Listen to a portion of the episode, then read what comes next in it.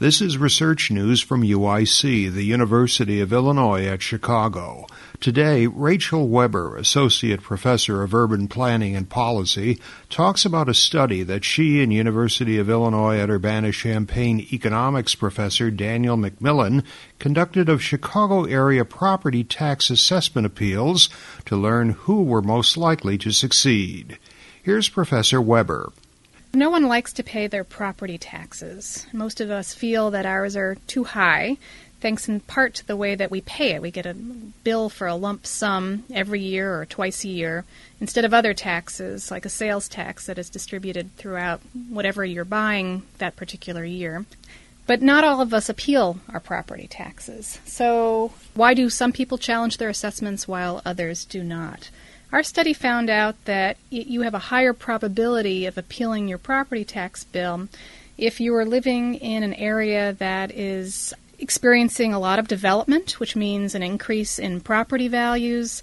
We found that people who live in areas that have a higher percentage of homeowners, of white residents, of people who live in larger houses, that these are places and people who live in these places are more likely to appeal their property tax bill.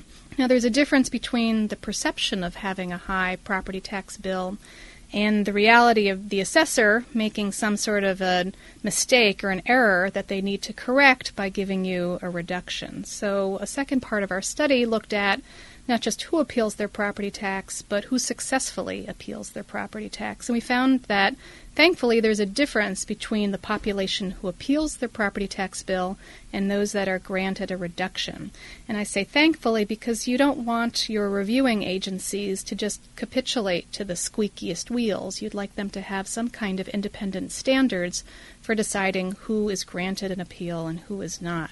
So, in contrast to the population that is most likely to appeal their property tax bill, we found out that those that are more likely to be successful, the people who are granted a reduction, tend to live in smaller houses, in more stable communities, so that they're experiencing less rapid increases in assessed value, and that they also tend to live in places where there are fewer sales. So when there's a lot of sales activity, when there's what we call a thick market, the assessor has a lot of really good data on what the actual market value of your property is worth. They're less likely to make a mistake or to make an error.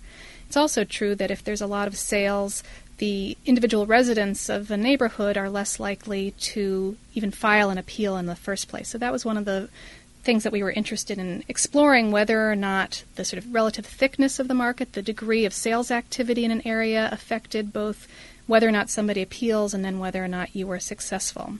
A surprising finding from our study is that by hiring legal counsel, so by hiring a lawyer to help you with the appeals process, that did not guarantee success. In fact, that if you had a lawyer, your probability of filing a successful appeal actually decreased. Now, why would that be the case? It's possible that lawyers go fishing for cases, so they take on a lot of sort of less success prone cases, or it's possible that uh, lawyers are associated with cases that are very complex, and so they may be turned down by the two reviewing boards whose decisions we looked at the assessor, the Cook County assessor, and the Board of Review but that they would pursue sort of the next step of appeals, which would be to go to the state's property tax appeal board. Even though our study looked at the period from 2000 through 2006, and we're experiencing a very different market right now. In fact, property values are declining. I think our study has important findings for the future of property tax assessments, and that is that if there are a declining number of sales in a community, that it makes it harder for the assessor to do a good job in estimating what the market value is. If there are fewer sales, they have less information upon which to base their assessment of what the value of your home is. So it does suggest that during these periods where sales sort of freeze up, that the assessor may need to adopt alternative strategies for appraising and assessing property. Rachel Weber is Associate Professor of Urban Planning and Policy and Associate Director for Research and Program Development at the Great Cities Institute.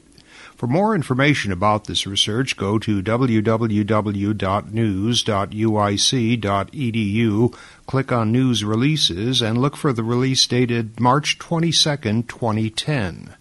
This has been Research News from UIC, the University of Illinois at Chicago.